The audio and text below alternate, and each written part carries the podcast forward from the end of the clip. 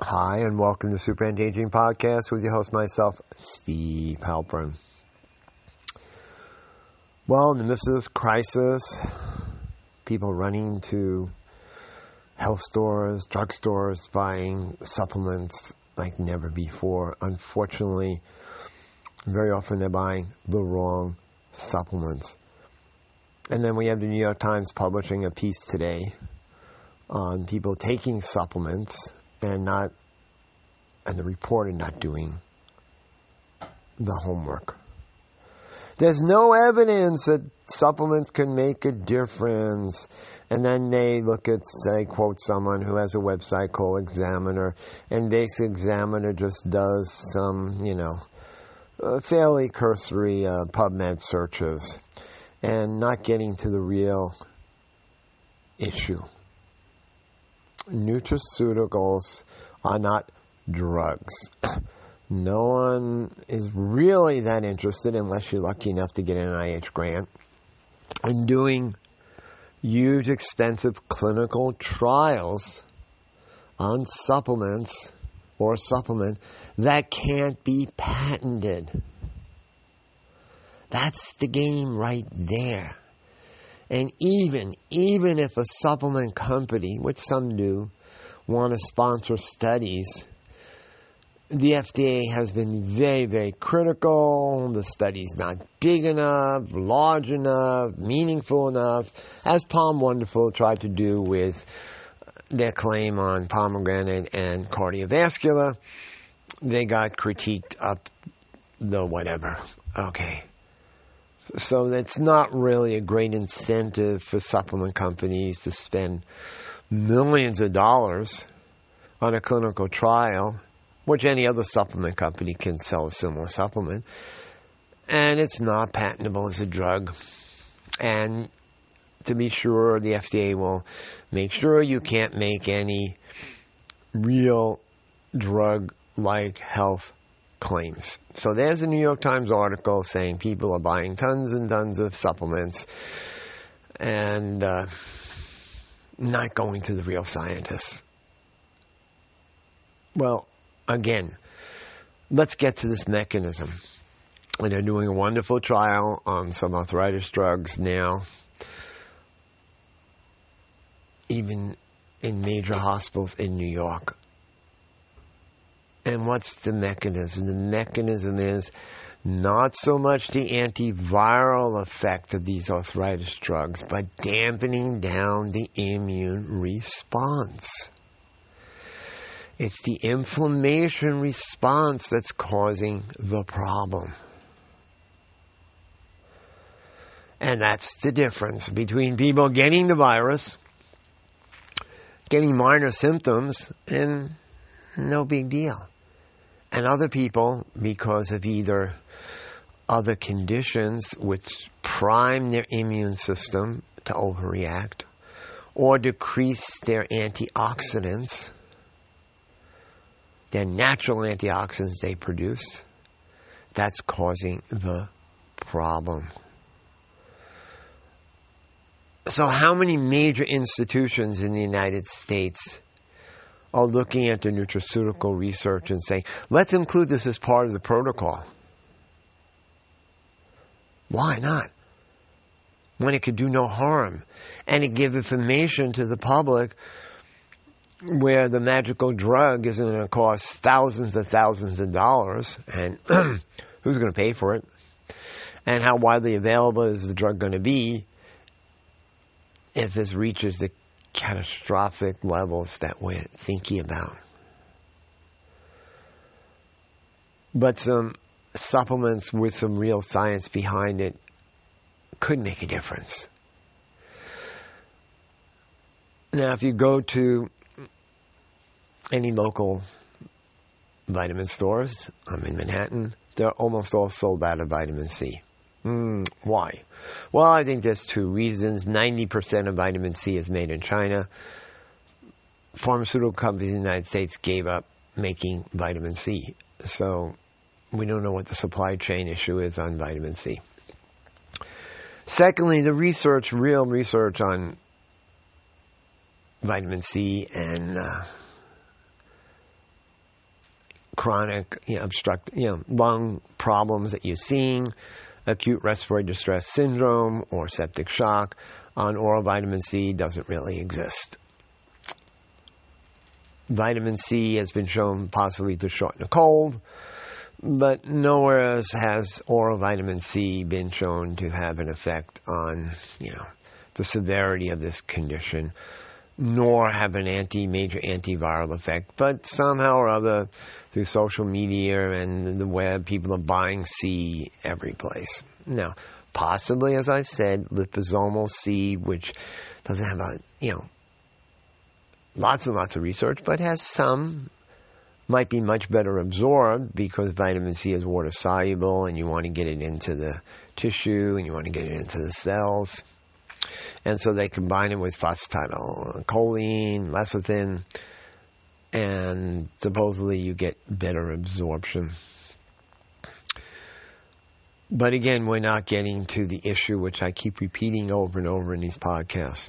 It's inflammation. That's why they're using an arthritis drug. Now, it gets a little confusing because there's so many mixed reports on Advil, ibuprofen, you know, non-steroidal anti-inflammatories. My sense is that even if it does, which we're not sure, enhance viral penetration, the real issue is will it cut the inflammation, which is the real health issue. Now, if you're just suffering minor symptoms or don't want to suffer symptoms, doing things that control inflammation, okay. Certainly, nutrients, you know, omega 3, ginger, we know can help control inflammation, sulforaphane from broccoli seed, glutathione, and you know a quick search on the web of nutrition anti-inflammatories. What i always do is uh, you know i always if i see a site and it looks interesting i try and find the actual research and i put in studies.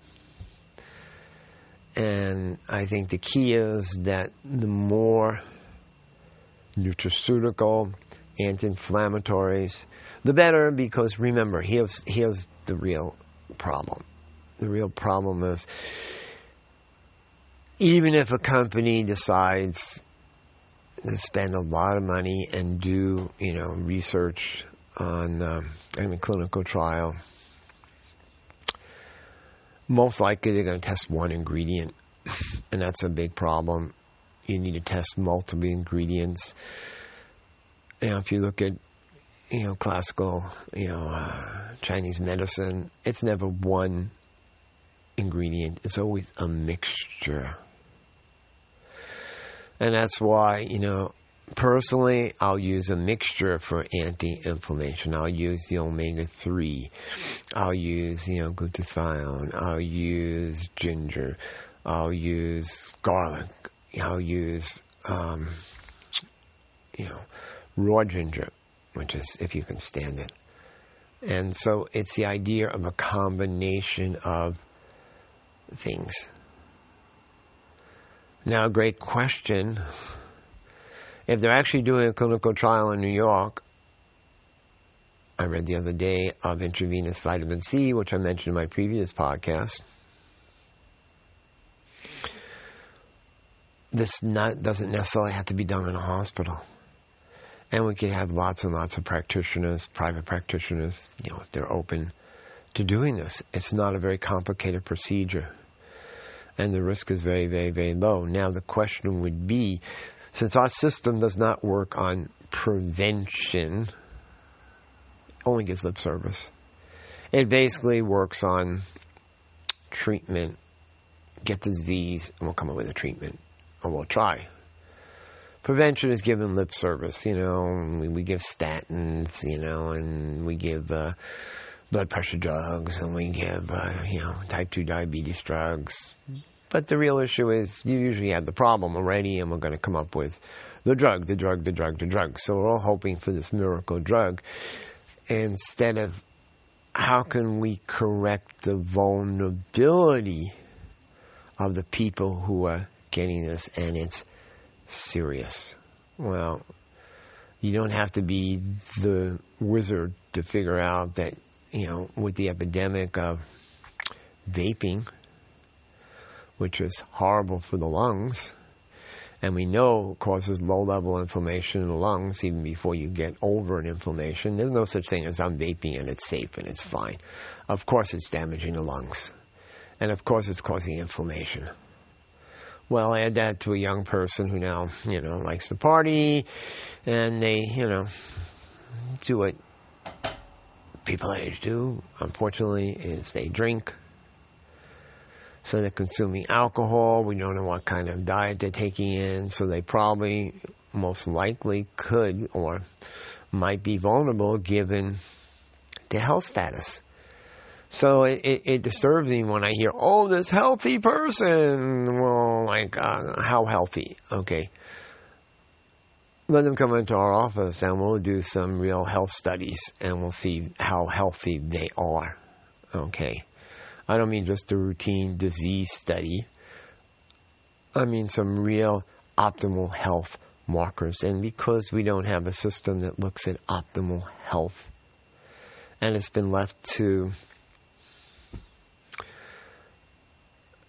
people do themselves if they can find an open integrative doctor. You know, not that easy given the insurance system that really doesn't pay for integrative medicine, and the chiropractors doing the best they can, and the dietitians and the naturopathic doctors have their own struggle in the system. The truth is, nutraceuticals really haven't any major respect in mainstream medicine.